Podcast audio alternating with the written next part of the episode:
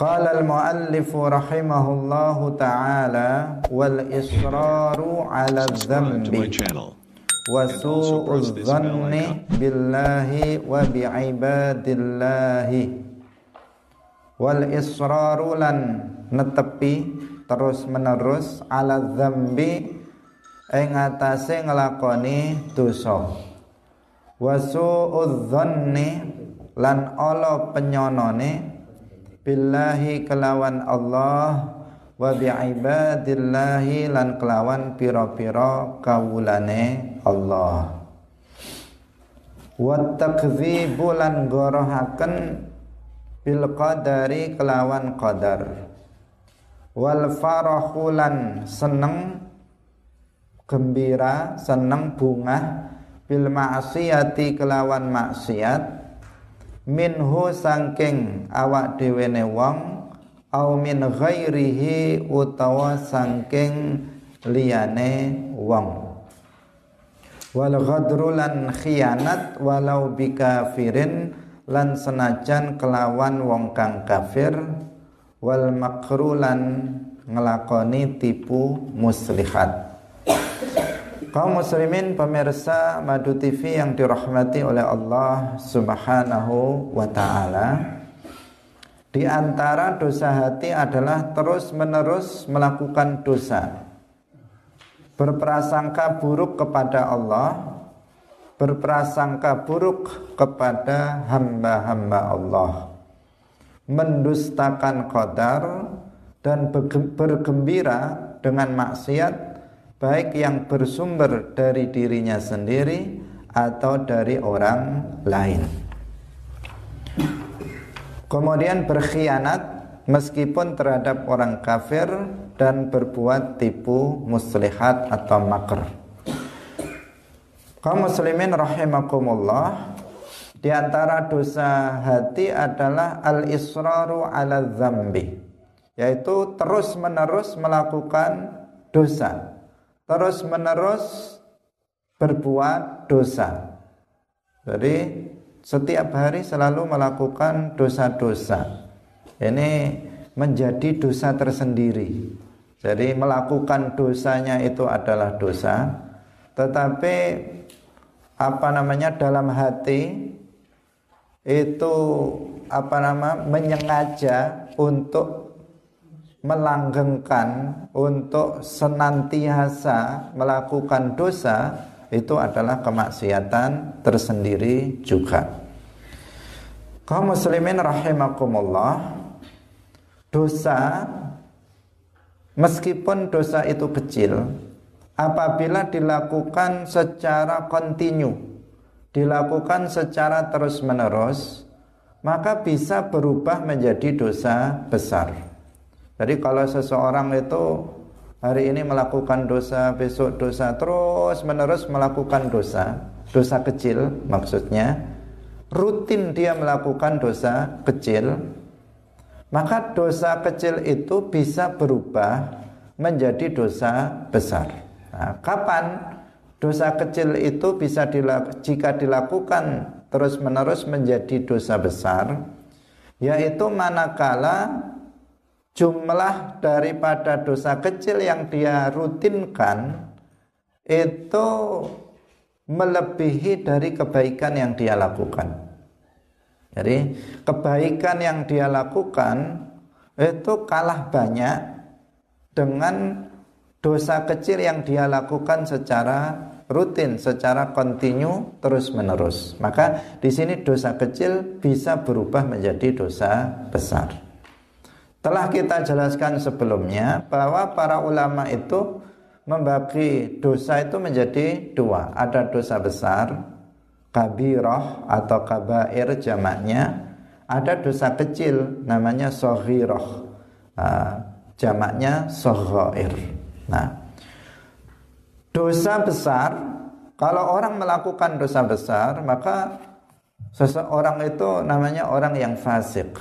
Orang yang fasik, satu dosa besar dikerjakan, orang tersebut menjadi orang yang fasik. Seperti misalnya dosa besar itu seperti meninggalkan sholat lima waktu, seperti membunuh seorang muslim tanpa hak, seperti berzina, seperti mabuk, misalnya minum khamar, seperti berjudi, itu adalah dosa-dosa besar. Nah, yang menjadikan orang yang melakukannya itu menjadi orang yang fasik, disebut orang fasik. Dia wajib untuk bertaubat dari dosa-dosanya untuk menghapus dosa tersebut, agar Allah mengampuni dosa-dosa dia.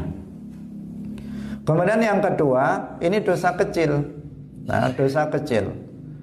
Dosa kecil ini tidak boleh juga dianggap remeh, karena dosa kecil ini juga bisa berubah menjadi dosa besar. Dosa kecil itu misalnya uh, melihat aurat orang lain. Misalnya bersalaman laki-laki dan perempuan ajnabiyah yang bukan mahram, dia bersalaman, bersentuhan kulit. Ini termasuk dosa kecil. Tetapi apabila ini dilakukan terus-menerus secara kontinu, kalau bahasa kebaikan itu istiqomah, terus-menerus dia melakukan keburukan, bukan terus-menerus melakukan kebaikan, tetapi sebaliknya dia terus-menerus melakukan apa dosa kecil.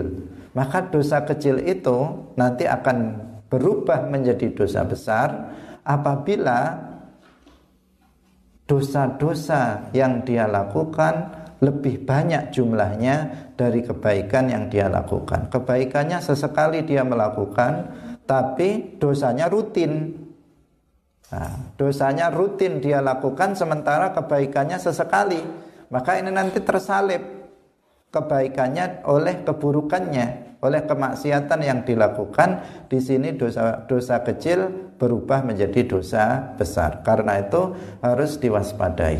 Nah, meskipun dosa kecil telah kita jelaskan sebelumnya ketika kita membahas tentang taubah an-nadam, dosa kecil itu juga wajib untuk ditaubati secara langsung. Bukan hanya dosa besar, tetapi juga dosa kecil, agar dosa kecil itu nanti apa namanya terhapus, agar dosa kecil itu diampuni oleh Allah Subhanahu wa taala.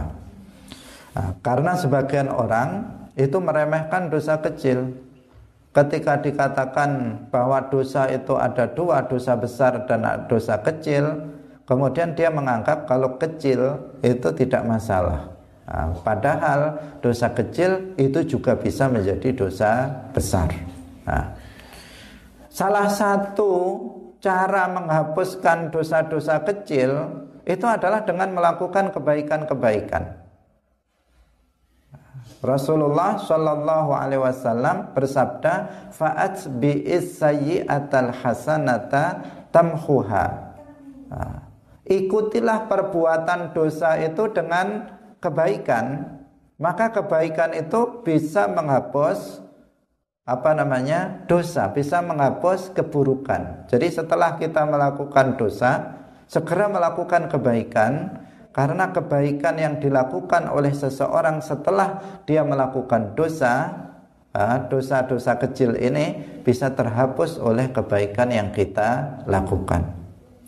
Nah, di antaranya lagi dengan melakukan amalan-amalan seperti berpuasa hari Arafah. Seperti pada masa hari ini, hari ini kita berada pada hari yang terbaik dalam satu tahun. Nah, bulan yang paling mulia dalam satu tahun itu bulan Ramadan. Hari yang paling mulia dalam satu tahun hari ini, yaitu hari Arafah. Nah, orang yang berpuasa pada hari Arafah, Rasulullah Shallallahu Alaihi Wasallam bersabda, "Yukaffiru sanatal madiyah wal baqiyah."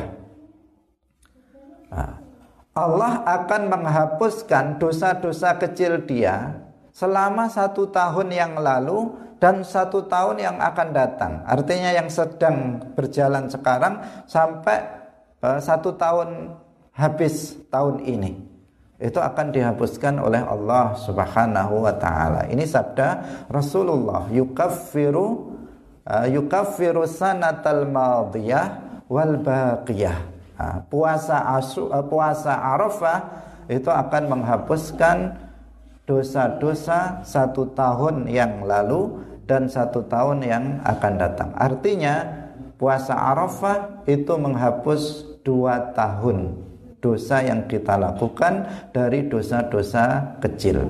Nah, karena itulah maka jangan uh, jangan disepelekan hari ini yang misalnya belum berniat puasa. Untuk puasa sunnah bisa diniatkan setelah apa namanya setelah subuh, tidak ada masalah. Nah, selama dia belum makan, selama dia belum minum, kemudian dia baru berniat untuk berpuasa sekarang, maka itu masih diperbolehkan. Misalnya ada yang eh, apa namanya eh, baru mendengar tentang masalah ini, maka dia bisa niat sekarang selama dia belum makan ataupun minum. Berbeda dengan puasa wajib. Kalau puasa wajib, maka niat harus berada di waktu malam, mulai dari maghrib sampai subuh, itu letak niat. Tetapi untuk puasa sunnah tidak disyaratkan niatnya harus dilakukan pada waktu malam, tetapi boleh dilakukan setelah terbitnya fajar seperti saat ini. Nah, bagi yang sudah uh, berniat untuk berpuasa, jangan dibatalkan sampai kita nanti sampai maghrib. Tentu sampai sempurna puasa kita, karena puasa itu yukaffiru sanata al-madiyah wal-baqiyah, akan menghapus dosa-dosa kita. Kaum muslimin pemirsa yang dirahmati oleh Allah subhanahu wa ta'ala, banyak sekali keutamaan-keutamaan daripada apa namanya hari Arafah ini, nah, yang kita ada pada hari ini. Nah, hari ini hendaknya kita memperbanyak amal soleh. Hari ini jangan kita melewatkan, begitu saja terlewat tanpa kebaikan-kebaikan. Nah, perbanyak hari ini melakukan kebaikan-kebaikan. Kita bisa berzikir, memperbanyak zikir, bersedekah, ataupun misalnya yang uh, paling utama lagi adalah kita memperbanyak doa. Karena doa pada hari Arafah itu diantara doa yang mustajab, yang dikabulkan oleh Allah subhanahu wa ta'ala. Perbanyak doa, apa yang kita hajatkan, apa yang kita inginkan, silahkan sampaikan, panjatkan kepada Allah subhanahu wa ta'ala pada hari Arafah ini, juga pada nanti malam, pada malam Idul Adha. Nah, kemudian juga kita memperbanyak istighfar, meminta ampunan kepada Allah subhanahu wa ta'ala. Pada karena pada hari ini pada hari ini Allah subhanahu wa ta'ala membebaskan para hambanya dari api neraka. Artinya banyak dari hamba-hamba Allah, dari manusia yang pada hari ini uh, dibebaskan oleh Allah dari api neraka. Artinya dia tidak akan masuk neraka nanti pada hari kiamat. Karena itu lakukan kebaikan-kebaikan pada hari ini agar kita termasuk orang yang ditetapkan oleh Allah nanti terbebas dari api neraka pada hari kiamat nanti. Makanya disebutkan dalam sebagian riwayat, pada hari ini setan ini terlihat apa? Terlihat terhina. Setan pada hari Arafah ini terlihat apa? Susah, paling susah itu pada hari Asyura, pada hari Arafah ini. Nah, terlihat paling tidak dihargai oleh orang-orang dan seterusnya itu pada hari Arafah ini. Disebutkan dalam riwayat seperti itu. Kenapa? Karena pada hari ini Allah tadi memerdekakan banyak sekali orang dari api neraka. Pada hari ini orang yang berdoa akan eh, dikabulkan doanya. Pada hari ini orang yang berpuasa dosa-dosanya diampuni oleh Allah subhanahu wa ta'ala. Karena itu hari ini hari yang paling menyedihkan bagi setan, yaitu pada hari Arafah, dan hari yang paling mulia bagi umat Islam dibandingkan dengan hari-hari yang lainnya dalam satu tahun. Nah, karena itu kita tidak melewatkan hari ini dengan kebaikan-kebaikan. Dan alhamdulillah kita mengawali hari ini dengan hadir dalam majelis ilmu. Mengawali hari Arafah ini, meskipun tanggal Arafahnya sudah dimulai tadi malam, mulai maghrib tadi malam sudah malam Arafah. Hari ini siang Arafah kita memulainya dengan hadir dalam majelis ilmu. Dan ini merupakan keutamaan yang luar biasa bagi kita. Nah, semoga Allah Subhanahu wa ta'ala menerima apa yang kita lakukan pada hari ini, termasuk bagian dari mengisi hari Arafah. Kaum muslimin pemirsa yang dirahmati oleh Allah Subhanahu wa ta'ala, nah, jadi kita kembali lagi kepada apa namanya kitab yang kita baca, bahwa di antara dosa hati adalah terus-menerus melakukan dosa. Terus-menerus melakukan dosa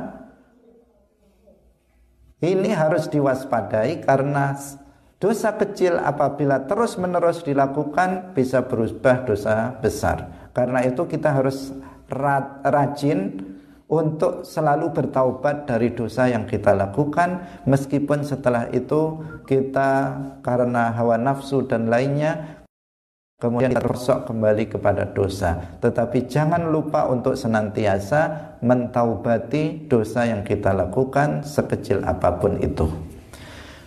Selanjutnya, wasu'udz-dzanni billahi wa bi'ibadillah. Pembahasan tentang ini juga sudah kita bahas dalam kewajiban hati. Pada materi kewajiban hati itu, diantara kewajiban hati adalah husnudzan billah wa husnudzan bi'ibadillah. Nah, kebalikan daripada husnudzan adalah su'udzan, berprasangka buruk baik kepada Allah maupun kepada hamba-hamba Allah, kepada sesama manusia. Nah, maka ini sudah kita jelaskan, tetapi kita ulang sedikit agar kita betul-betul memahami. Nah, su'udzan kepada Allah artinya ber, berburuk sangka kepada Allah dalam wujud berputus asa terhadap rahmat Allah Subhanahu wa ta'ala. Dia mengatakan, Allah nggak mungkin mengampuni dosa saya. Dosa saya itu sudah sangat banyak, sejak sejak saya balik sudah berbuat dosa. Kewajiban sudah saya tinggalkan. Maka eh, nggak mungkin Allah itu akan mengampuni saya. Nah, ini namanya apa? Su'udzon kepada Allah, berprasangka buruk kepada Allah. Allah itu maha pengampun, Allah rahmatnya sangat luas. Kenapa dia berkata seperti itu? Kenapa dia berkata bahwa Allah tidak akan mengampuni dirinya? Sedangkan Allah Subhanahu wa ta'ala itu rahmatnya sangat luas. Kaum muslimin pemirsa yang dirahmati oleh Allah. Nah, sedangkan su'udzan kepada hamba Allah, kepada sesama manusia adalah apa namanya berprasangka buruk kepada sesama manusia. Ini adalah jika tanpa qarinah, sebagaimana telah kita sampaikan sebelumnya, tanpa ada bukti, tanpa ada qarinah mu'tabarah, tanpa ada indikator yang me, yang membenarkan tentang prasangkanya. Nah, jika ada ada qarinah, jika ada indikator yang membuktikan kebenaran sangkaan dia, maka tidak uh, tidak berdosa seseorang yang menyangka keburuk terhadap temannya, terhadap sesamanya. Nah, seperti yang kemarin kita contohkan, misalnya dalam satu dalam rumah ini yang ada hanya berdua saja. Kemudian dia meletakkan H P-nya misalnya di meja ini. Setelah dia tinggal ke kamar mandi, ternyata H P dia sudah nggak ada. Maka di sini dalam hati pemilik H P itu mengatakan pasti diambil oleh dia. Ini kan ada prasangka yang buruk. Tetapi di sini ada qarinah. Qarinahnya apa? Qarinahnya bahwa di ruangan itu hanya dua orang. Artinya kalau nggak dia yang ngambil, ya dia yang ngambil, karena nggak ada orang yang ketiga. Nah, maka di sini kalau dia memiliki prasangka yang buruk, maka itu tidak eh, maka itu tidak berdosa. Orang yang melakukannya tidak berdosa karena ada indikasi kuat. Ada indikasi yang sangat kuat bahwa yang mengambilnya adalah orang tersebut.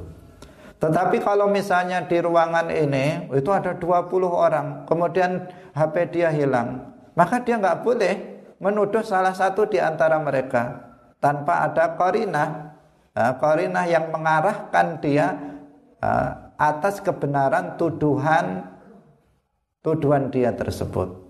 Nah, maka di sini kita harus berhati-hati. Nggak boleh seseorang berprasangka buruk terhadap orang lain kecuali jika ada qarinah, ada bukti yang membenarkan apa tuduhannya tersebut.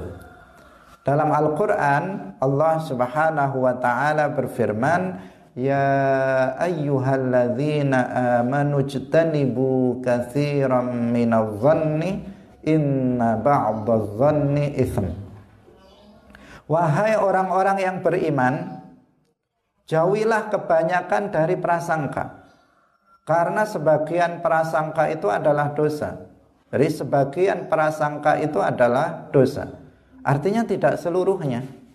Tidak seluruh prasangka itu dosa. Ada prasangka yang tidak dosa, seperti yang tadi kita jelaskan, yaitu ketika seseorang menuduh orang lain dengan bukti, dengan qarinah yang kuat, di sini tidak dosa. Atau seseorang misalnya itu memiliki prasangka buruk kepada orang yang memang hari-harinya pekerjaannya itu. Misalnya dalam ruangan ini orangnya banyak, tetapi yang satu itu memang terkenal pencuri. Di mana dia berada mesti ada barang yang hilang, nah, mesti ada barang yang hilang. Nah, kemudian suatu ketika dalam ruangan ini semuanya orang baik-baik, ada dia yang terkenal sebagai memang kebiasaannya pencuri. Tiba-tiba H P saya hilang di sini. Maka di sini boleh nggak saya memiliki prasangka bahwa dia yang mencurinya?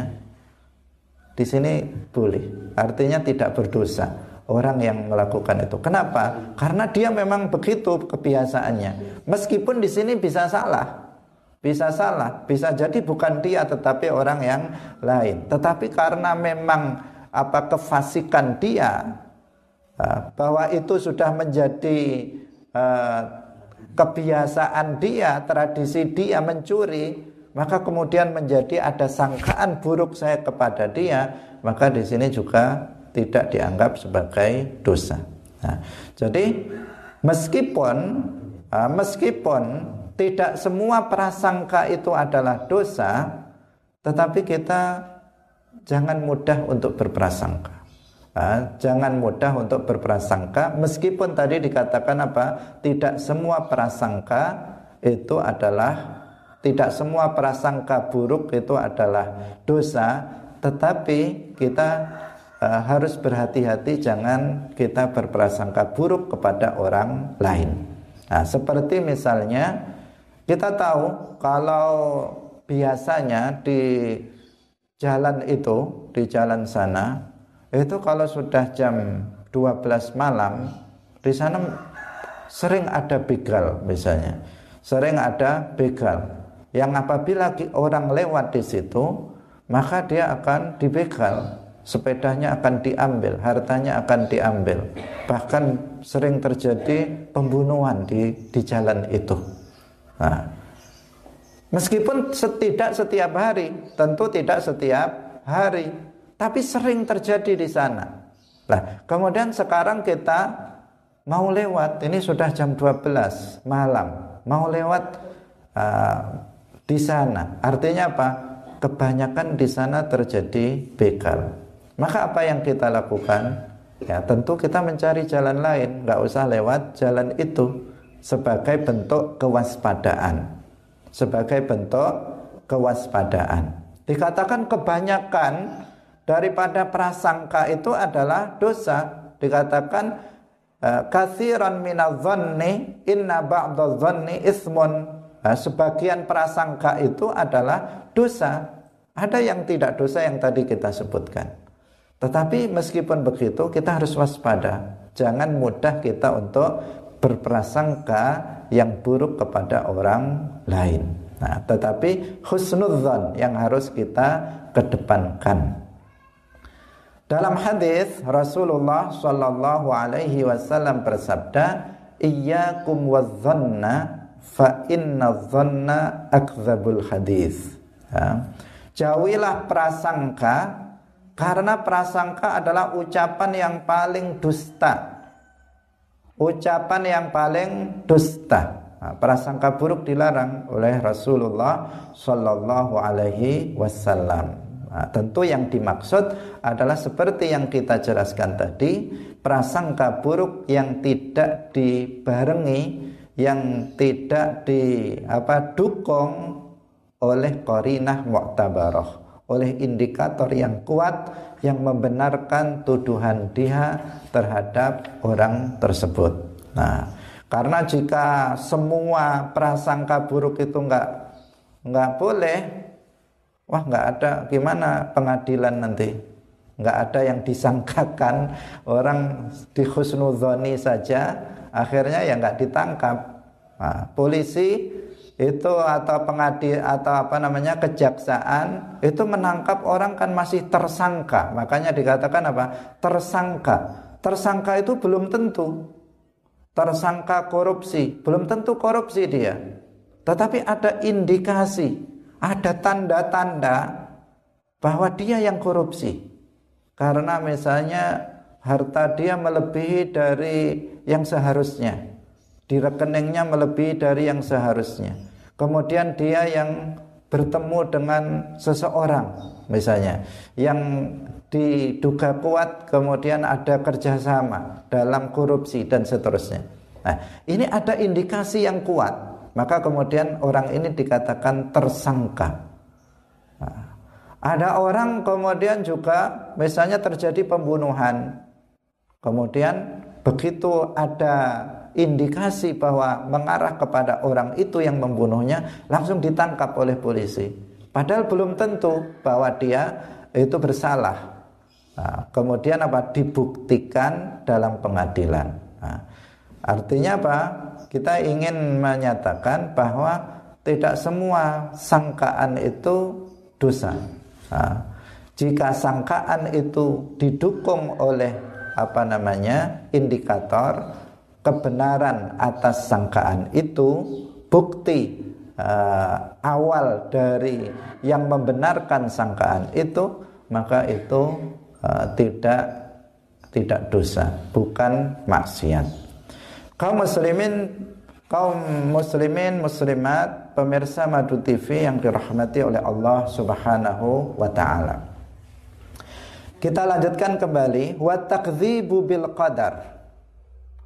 Di antara dosa hati adalah mendustakan qadar. Di antara prinsip iman yang di yang disebut sebagai rukun iman adalah al-imanu bil qadar wa tu'minu bil qadari khairihi wa syarrihi. Artinya kita meyakini, wajib untuk meyakini bahwa segala sesuatu yang terjadi di alam semesta ini terjadi dengan ciptaan dan ketentuan Allah Subhanahu wa taala. Terjadi dengan ciptaan dan pengaturan Allah Subhanahu wa taala. Apapun itu yang terjadi. Apakah itu berupa kebaikan atau berupa keburukan, semuanya terjadi dengan takdir Allah. Semuanya terjadi dengan pengaturan dan ketentuan Allah Subhanahu wa ta'ala. Allah yang menciptakannya, Allah yang mengaturnya. Itu makna daripada iman terhadap qadar. Nah, di antara dosa hati adalah apabila seseorang itu mendustakan qadar, mengatakan bahwa ini terjadi tanpa takdir Allah.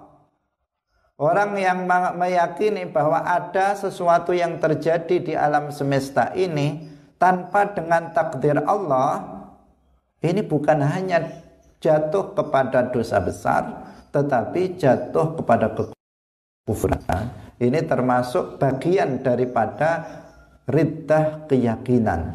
Nah, riddah keyakinan yaitu sesuatu yang bisa membatalkan Islam yang uh, merupakan keyakinan di dalam hati.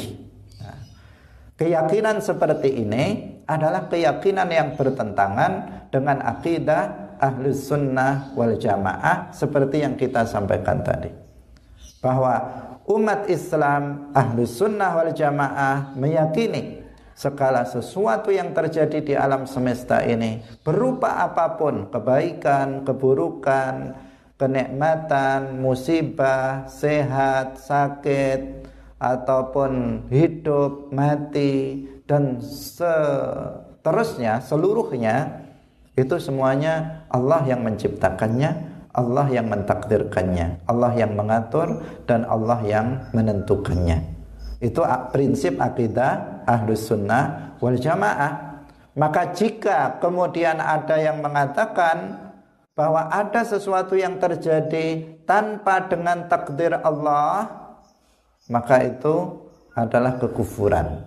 Nah, itu adalah kekufuran. Dalam Al-Quran sudah sangat jelas bahwa segala sesuatu terjadi dengan qadar.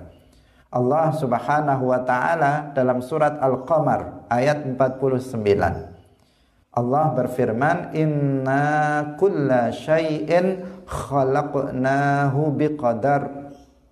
Inna kulla syai'in khalaqnahu biqadar. Sesungguhnya segala sesuatu itu kami ciptakan dengan qadar. Artinya dengan ketentuan dan dengan pengaturan Allah subhanahu wa ta'ala. Kaum muslimin pemirsa yang dirahmati oleh Allah subhanahu wa ta'ala, nah, ini harus uh, kita perhatikan. Karena pada masa sekarang ada kelompok Ada kelompok yang alhamdulillah sudah dilarang oleh pemerintah sebagai organisasinya, sebagai organisasi yang terlarang. Sudah uh, dilarang secara resmi oleh pemerintah. Selain kelompok ini, itu akan membahayakan negara karena mereka ingin mengganti apa namanya dasar negara dengan sistem yang mereka sebut sebagai sistem khilafah, tetapi sebenarnya itu bukan khilafah Islamiyah. Yang mereka perjuangkan bukan khilafah Islamiyah seperti pada masa para sahabat zaman dahulu. Yang mereka perjuangkan adalah khilafah ala qadariyah, yang menurut mereka khilafah tetapi didasarkan kepada paham qadariyah. Khilafah Islamiyah itu artinya khilafah yang didasarkan atas akidah Islam. Itu yang ditegakkan dahulu oleh para apa namanya para sahabat seperti Abu Bakar, Umar, Utsman, Sayyidina Ali bin Abi Thalib dan seterusnya. Tetapi yang diperjuangkan oleh kelompok ini itu bukan khilaf bukan khilafah Islamiyah, tetapi khilafah qadariyah. Nah, karena didasarkan atas paham qadariyah. Nah, paham qadariyah itu paham yang bagaimana? Paham qadariyah itu adalah paham yang mengingkari qadar, yang meyakini ada sesuatu yang terjadi di alam semesta ini tanpa takdir Allah. Itu kelompok qadariyah namanya, ya. Kelompok yang mengingkari qadar itu namanya kelompok qadariyah. Me- Meyakini ada sesuatu yang terjadi tanpa takdir Allah. Nah, itu yang disebut paham qadar. Kelompoknya sering disebut dengan kelompok qadariyah. Nah, keberadaan apa namanya eh, paham qadar ini itu dahulu sudah ada dan sekarang juga ada, diperjuangkan oleh kelompok Hizbut Tahrir yang sudah dilarang oleh pemerintah.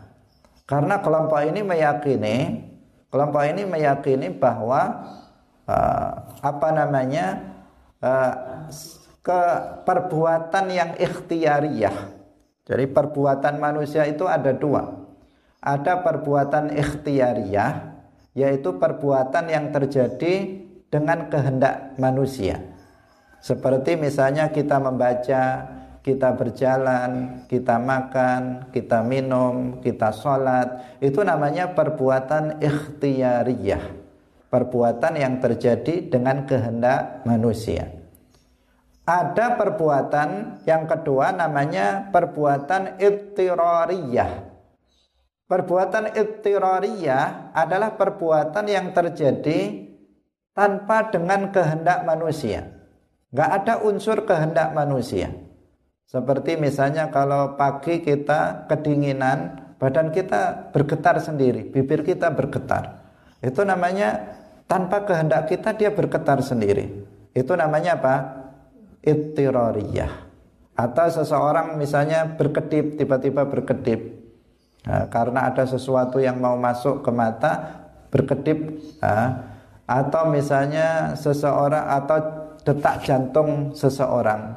Itu perbuatan yang ada pada diri manusia, tetapi itu tidak dengan kehendak manusia. Maka itu disebut ittirariyah. Nah, kita Ahlus Sunnah wal Jamaah itu meyakini bahwa perbuatan manusia, apakah itu yang ikhtiyariyah maupun yang ittirariyah, dua-duanya Allah yang menciptakannya. Dua-duanya terjadi dengan takdir dari Allah subhanahu wa ta'ala. Dua-duanya terjadi dengan iradah Allah subhanahu wa ta'ala. Allah subhanahu wa ta'ala berfirman, wallahu khalaqakum wa ma ta'malun. Allah yang telah menciptakan kalian dan yang telah menciptakan perbuatan yang kalian lakukan. Artinya perbuatan manusia, apapun itu, itu Allah subhanahu wa ta'ala yang telah menciptakannya pada diri kita. Kaum muslimin pemirsa Madu T V yang dirahmati oleh Allah subhanahu wa ta'ala. Nah, Hizbut Tahrir itu mengatakan bahwa perbuatan manusia yang ikhtiyariyah, perbuatan manusia yang ikhtiyariyah yang terjadi dengan kehendak manusia, ketika manusia misalnya sholat, ketika manusia berjalan, makan, dan seterusnya, itu tidak terjadi dengan qadha Allah, tidak diciptakan oleh Allah, tidak terjadi dengan takdir dari Allah subhanahu wa ta'ala. Nah, artinya apa? Artinya mereka seperti kelompok qadariyah. Mereka berpaham qadar. Mereka apa namanya uh, mengikuti apa namanya paham qadar, yang keberadaan kelompok ini itu sejak masa Rasulullah itu sudah ditahdzir. Uh, umat Islam sudah diperingatkan tentang keberadaan mereka agar berhati-hati. Rasulullah Shallallahu Alaihi Wasallam dalam hadis bersabda, sinfani min ummati laisa lahuma fil islami nasibun al murji'atu wal qadariyah. Nah, ada dua kelompok dari umatku ada dua kelompok dari umatku keduanya tidak termasuk bagian dari Islam. Artinya mereka bukan bagian dari Islam. Kata Rasulullah, yaitu al-murji'atu wal-qadariyah. Yang pertama kelompok murji'ah, yang kedua adalah kelompok qadariyah. Jadi masuk kelompok qadariyah, yaitu kelompok yang mengingkari qadar, yang meyakini ada sesuatu yang terjadi dengan tanpa kehendak Allah, tanpa ciptaan dan pengaturan takdir Allah subhanahu wa ta'ala. Nah, bahkan kelompok ini, kelompok Hizbut Tahrir ini, mereka mengatakan bahwa eh, apa namanya hidayah dan kesesatan itu bukan takdir Allah. Mereka mengatakan orang itu mendapatkan hidayah itu karena orang itu sendiri yang mau hidayah. Allah itu mengikuti apa yang di apa yang diinginkan oleh manusia. Jika manusia ingin mendapatkan hidayah, Allah memberikannya hidayah. Jika jika manusia itu menghendaki sesat, maka Allah mengikuti dia. Jadi yang menentukannya bukan Allah, seseorang itu sesat atau mendapatkan hidayah, tetapi manusia itu sendiri. Nah, ini disebutkan oleh uh, tokohnya, namanya pendirinya Taqyuddin an-Nabahani dalam kitab Asyakhsiyah al Islamiyah. Nah, karena itu harus kita waspada terhadap kelompok ini, karena bukan hanya membahayakan negara, tetapi juga membahayakan akidah umat. Karena itu wajib kita untuk menolaknya. Kaum muslimin pemirsa yang dirahmati oleh Allah subhanahu wa ta'ala, bahkan dalam hadis yang lain Rasulullah menyebut kelompok Qadariyah itu dengan majusi. Majusinya umat ini. Beliau bersabda, likulli ummatin majus wa majus wa majusu hadhil ummah alladzina yaquluna la qadar. Setiap umat itu ada majusinya, dan majusinya umat ini adalah orang-orang yang mengatakan tidak ada qadar. Yang mengatakan tidak ada qadar artinya yang mengatakan bahwa ada sesuatu yang terjadi tanpa qadar Allah. Itu adalah majusinya umat ini. Kenapa dia anggap majusi? Karena uh, memiliki kemiripan dengan orang majusi. Sebagaimana orang majusi, orang majusi itu adalah orang yang menyembah api. Mereka meyakini Tuhan itu ada dua. Ada Tuhan pencipta kebaikan dan ada Tuhan pencipta keburukan. Uh, Tuhan cahaya dan Tuhan kegelapan. Uh, itu keyakinan majusi. Nah, mereka ini Qadariyah itu mirip dengan itu, karena mereka meyakini ada dalam sebagian keyakinan Qadariyah ini ada yang meyakini bahwa kebaikan itu Allah yang menciptakan, kalau keburukan itu itu bukan Allah yang menciptakannya. Padahal kita meyakini kebaikan dan keburukan Allah yang menciptakannya. Nabi Muhammad sallallahu alaihi wasallam afdalul makhlukat, Allah yang menciptakannya. Iblis laknatullah alaih juga Allah yang menciptakannya. Semua Allah yang menciptakannya. Nah, tetapi kalau keburukan itu Allah tidak mencintainya, Allah tidak meridhoinya. Sedangkan kebaikan itu Allah mencintainya, Allah meridhoinya, Allah memerintahkannya. Itu bedanya. Kebaikan Allah yang menciptakan, keburukan Allah juga yang menciptakan. Kebaikan terjadi dengan takdir Allah, keburukan terjadi dengan takdir Allah. Apa bedanya? Bedanya kebaikan Allah mencintainya, Allah meridhoinya, Allah memerintahkannya. Sedangkan keburukan itu Allah tidak meridhoinya, Allah tidak mencintainya. Itu bedanya antar keduanya. Tetapi persamaannya, kedua-duanya sama-sama ciptaan Allah. Kedua-duanya sama-sama terjadi dengan takdir dari Allah subhanahu wa ta'ala. Nah, jadi orang Qadariyah itu meyakini kebaikan itu bukan takdir, kebaikan itu takdir Allah, itu ciptaan Allah. Tapi kalau keburukan itu bukan takdir Allah, itu bukan ciptaan Allah. Ini Qadariyah, salah satu pemahamannya. Pemahaman yang kedua yang tadi sudah kita sebutkan. Mereka mengatakan bahwa perbuatan manusia yang ikhtiariyah itu bukan ciptaan Allah, bukan takdir Allah. Sedangkan yang ittirariyah, yang tanpa kehendak manusia, itu yang takdir Allah. Ini. Kemudian yang ketiga, mereka meyakini bahwa hidayah dan dolal dan kesesatan itu terjadi tanpa takdir Allah. Tetapi apa namanya manusia sendiri yang menentukan apakah dia mendapatkan hidayah atau mendapatkan kesesatan. Ini beberapa paham dari paham kelompok Qadariyah. Dan ini Ini diikuti oleh kelompok yang tadi kita sebut yang harus kita waspadahi. Tetapi alhamdulillah ini pemerintah sudah apa namanya melarang kelompok ini untuk ada di Indonesia. Tetapi meskipun begitu, mereka tetap apa? Mereka tetap menyebarkan paham-pahamnya. Organisasinya sudah dibubarkan, organisasinya sudah dilarang, tetapi mereka tetap berdakwah, nah, mendakwahkan ajaran mereka yang membahayakan umat Islam. Karena itu kita harus tetap waspada, berhati-hati kita di dalam apa namanya menuntut ilmu. Pastikan bahwa kita belajar kepada uh, apa namanya guru yang berakidah ahlus sunnah wal jamaah, uh, terutama para pemuda, uh, terutama para pemuda, para remaja. uh, hati-hati uh, hati-hati di dalam belajar. Kita harus belajar kepada orang yang sudah dikenal bahwa dia adalah uh, orang yang berilmu. Yang pertama apa? Dia adalah orang yang berilmu. Kemudian dia bersanad.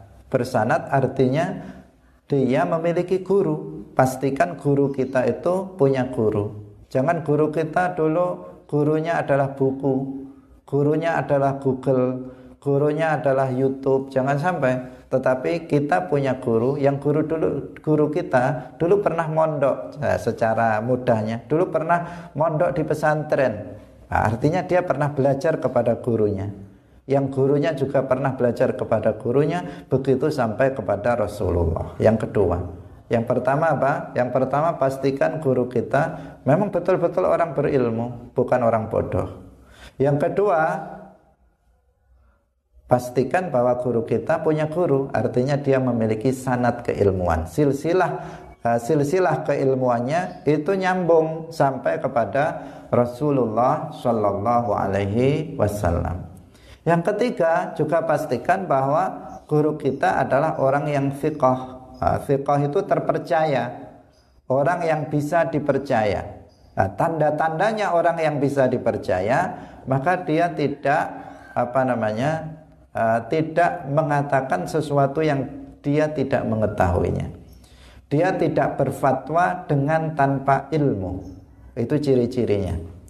Nah, ciri-cirinya lagi, dia kalau ditanya kemudian tidak berkata semaunya. Jika dia tidak mengetahuinya, maka dia akan mengatakan la adri, saya tidak tahu. Nah, misalnya ada orang datang kepadanya bertanya, ini hukumnya apa? Kemudian dia tidak langsung menjawab, oh menurut saya ini hukumnya begini. Nah, kalau dia tahu dia menjawab, tetapi kalau dia tidak tahu atau ragu-ragu, maka dia akan mengatakan la adri, saya tidak tahu. Nah, atau dia misalnya ragu-ragu tentang jawabannya, misalnya dia mengatakan nanti akan saya murojaah lagi catatan saya di kitab saya, atau dia mengatakan akan saya tanyakan dulu kepada guru saya, nanti insya Allah minggu depan akan saya jawab.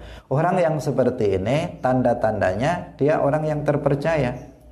Tetapi orang yang menjawab segala sesuatu, nah, semua yang ditanyakan dijawab, dan jawabannya itu rata-rata dengan perkataan menurut pendapat saya, menurut pendapat saya ini haram, menurut pendapat saya ini halal, menurut pendapat saya ini makruh.